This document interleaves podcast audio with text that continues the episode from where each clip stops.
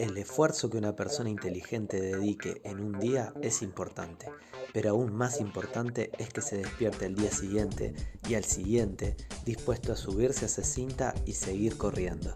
Esta frase es de Angela Duckworth, una gran escritora estadounidense muy conocida por su bestseller Grit, el poder de la perseverancia y el esfuerzo, ella dice que cuando una persona persiste en su intención es más probable que logre el objetivo. Hoy en Trainability hablaremos del esfuerzo y también hablaremos de cuál es el beneficio que tiene esforzarse cuando queremos hacer ejercicio. Aquí está tu entrenador personal de hábitos.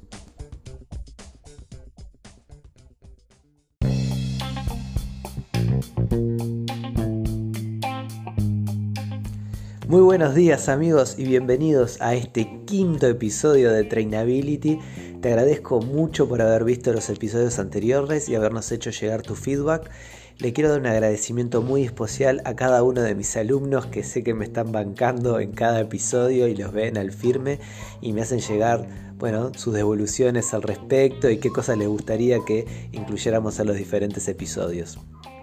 Anteriormente estuvimos hablando de cuáles eran las mejores dietas para el descenso de peso, qué ejercicios teníamos que hacer para estimular el descenso de peso, cuáles eran, cuáles eran esos pensamientos que debería tener para ayudarme a abrazar el cambio. Y en el episodio de hoy veremos cuál es el beneficio real de hacer actividad física, por qué tengo que hacer ejercicio físico para sentirme y verme mejor.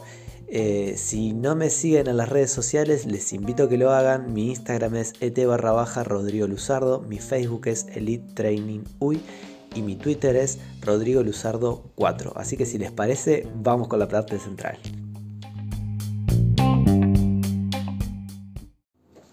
Bien, y para empezar hablando de cuáles son los beneficios del entrenamiento y del ejercicio físico, te quiero compartir algunos datos interesantes que hemos ido recapitulando de diferentes páginas de eh, interés internacional como la OMC, el Ministerio de Salud Pública, el Ministerio de Salud Pública de España y de Estados Unidos, la FDA y diferentes instituciones.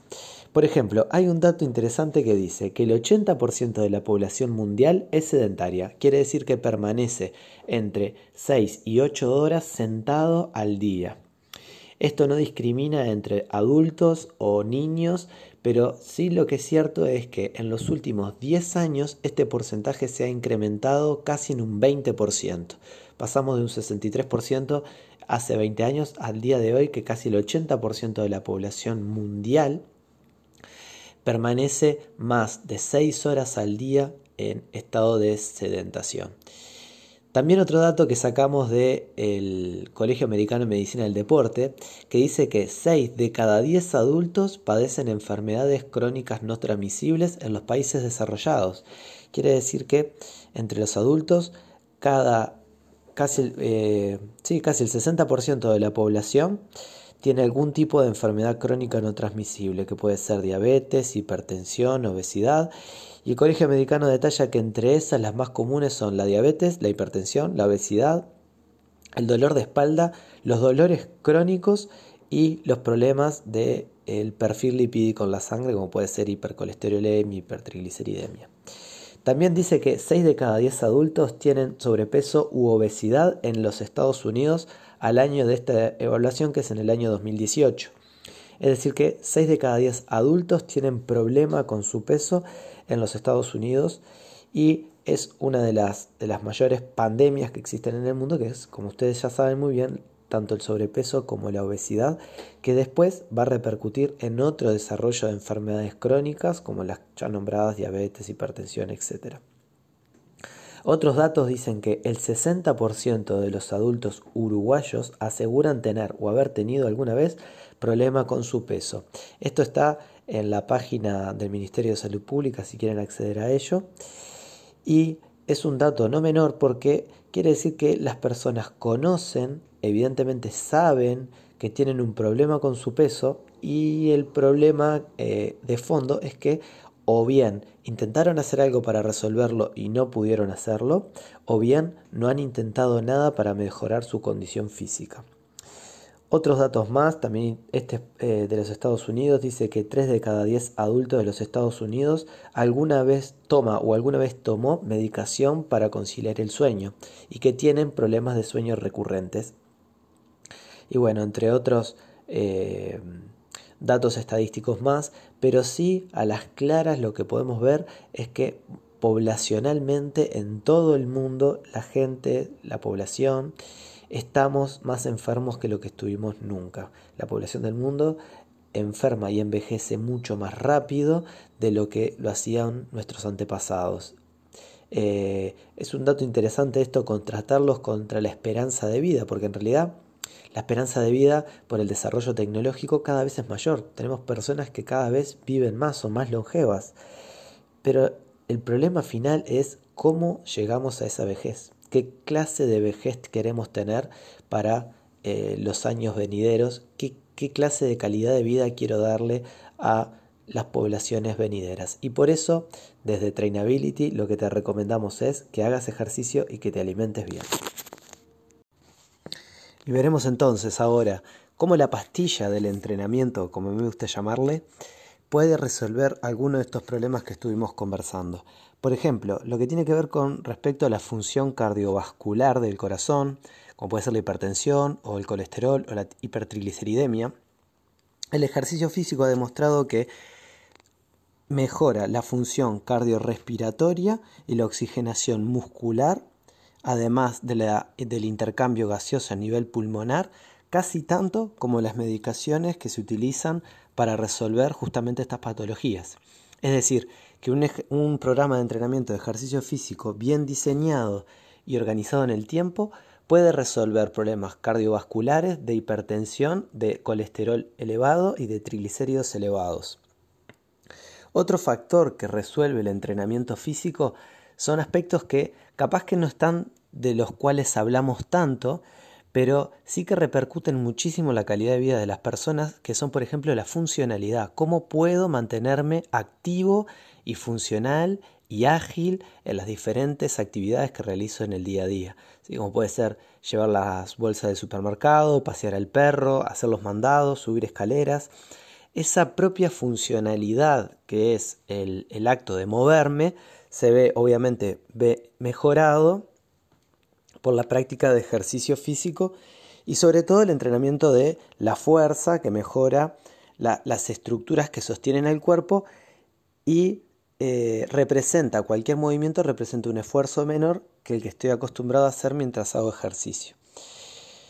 Otro beneficio que tiene el entrenamiento físico, dos de los beneficios que también no, no están tan difundidos, pero tienen un impacto muy importante en la calidad de vida de las personas son, por ejemplo, la disminución del estrés, el control del mismo y la mejora de la calidad del sueño.